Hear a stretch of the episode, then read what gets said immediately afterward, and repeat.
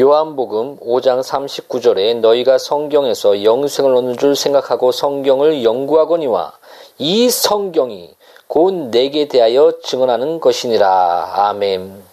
바로 여기서 이 성경은 구약을 가리킵니다. 바로 구약에서 바로 예수 그리스도에 대해서 증언하고 있다라고 말씀하고 있습니다.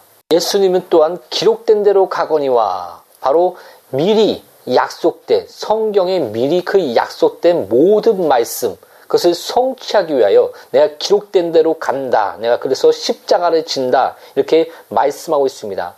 바로 그 성경은 1세기 안에 다 기록이 되었는데 곧 부활하신 예수 그리스도 예수님께서 우리 주시오 그리스도시오 메시아라고 부활하셨다고 증언하는 것입니다.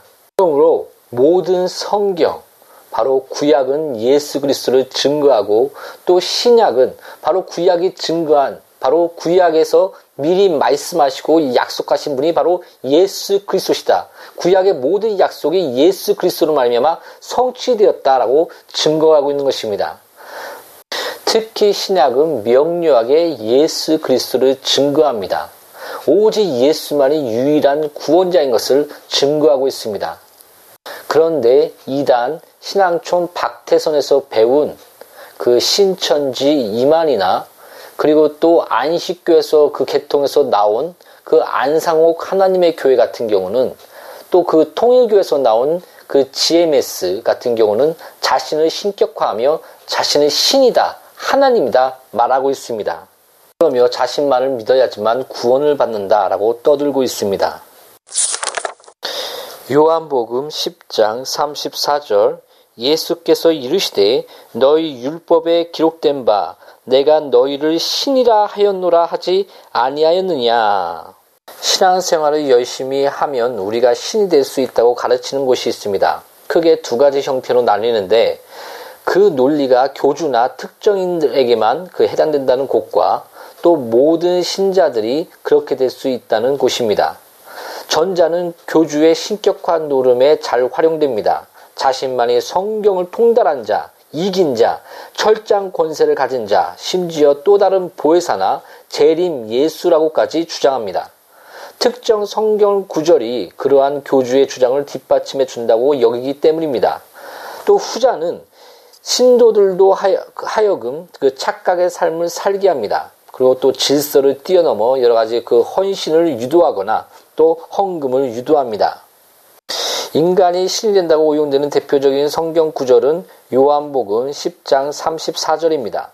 그 10장 34절을 보면 예수께서 이르시되 너희 율법에 기록된 바 내가 너희를 신이라 하였노라 하지 아니하였느냐. 이 구절을 보면 언뜻 예수님께서 우리들을 신이라 하셨다고 하는 것처럼 보입니다.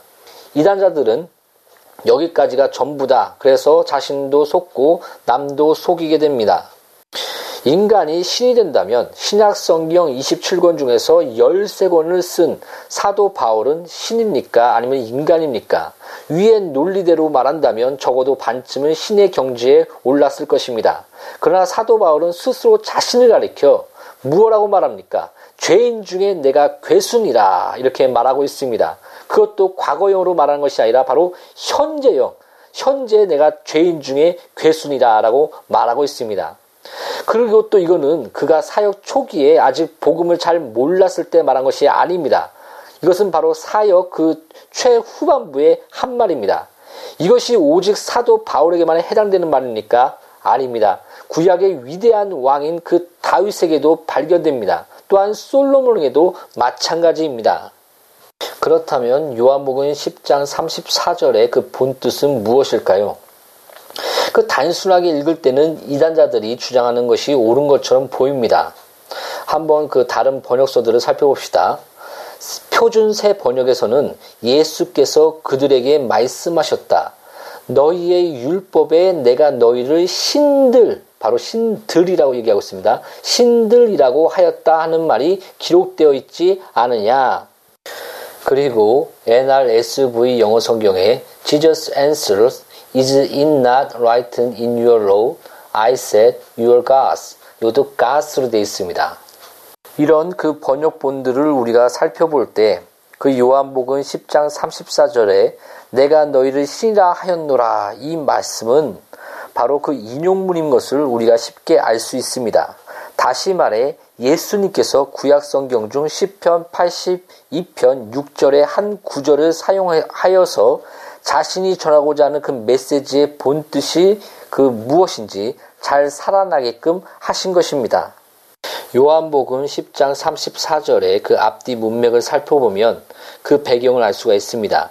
예수님께서 나와 아버지는 하나이신이라 라고 말씀을 선포합니다. 유대인들은 깜짝 놀랍니다. 이는 예수님은 하나님이라는 의미이기 때문입니다.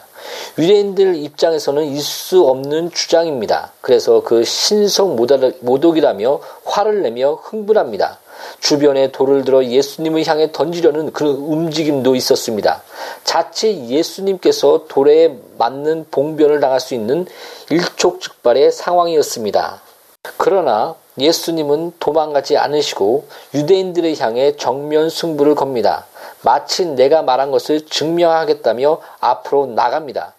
너희들은 그 율법에 무엇이라고 기록되었느냐라고 반문합니다. 그런 후 그들도 잘 알고 있는 시편 82편 6절의 말씀을 인용한 것입니다. 이 말씀을 듣고 유대인들은 움찔했습니다. 당장 돌을 던져야 할 것 같은 분위기가 차갑게 얼어붙었습니다. 그 인용된 말씀이 무엇입니까? 그 시편 82편 6절부터 7절에 내가 말하기를 너희는 신들이며 다 지존자의 아들들이라 하였으나 너희는 범인같이 죽으며 방백이 하나같이 엎드러지리로다.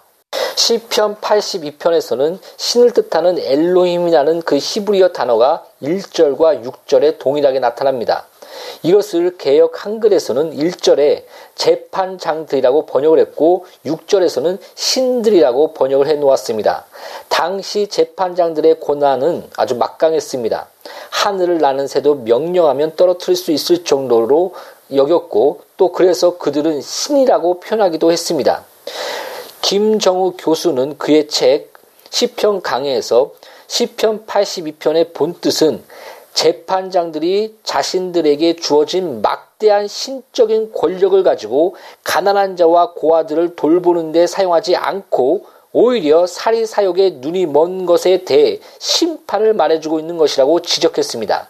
다시 말해 시편 82편은 신이라고 불리울 만큼 막 강한 권한을 가진 이들이 그 권한을 의로운 데 사용하지 않는 것에 대한 경고와 심판을 언급하고 있는 것입니다.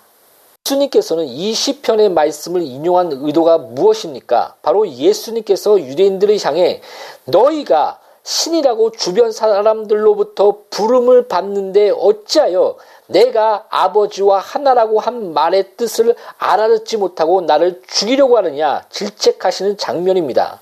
또 하나님의 아들로 온 예수님을 왜 못 알아보느냐고 반문하시는 것입니다. 결국 요한복음 10장 34절의 본뜻은 우리가 신이다라는 그런 말이나 신이 될 수 있다는 그런 의미의 구절이 아닙니다. 오히려 그 반대입니다. 신들이라고 불린 이들의 참혹한 결말을 구약성경 10편 80편을 들어 고발하고 있으며 또한 지금도 신들이라고 불리는 유대인들이 어찌 참신이신 예수님을 알아보지 못하느냐고 하는 예수님의 꾸중의 말씀입니다. 신이라면 신을 알아볼 줄 알아야 한다는 논리입니다. 이를 통해 유대인들의 부정직함을 꼬집고 예수님 자신의 어담을 드러내고자 한 것입니다. 이것을 감지한 유대인들이 돌을 든 손을 잠시 멈춘 것입니다. 그러나 그것도 잠시 무지한 그들이 예수님을 다시 잡으려 했고 그 상황에서 예수님은 빠져나갑니다. 이것이 요한복음 10장 34절의 그 문맥 안에서의 본 의미입니다. 오늘도 바른 진리를 알고 예수 그리스도 안에서 놀라운 평강 있기를 바랍니다. 샬롬.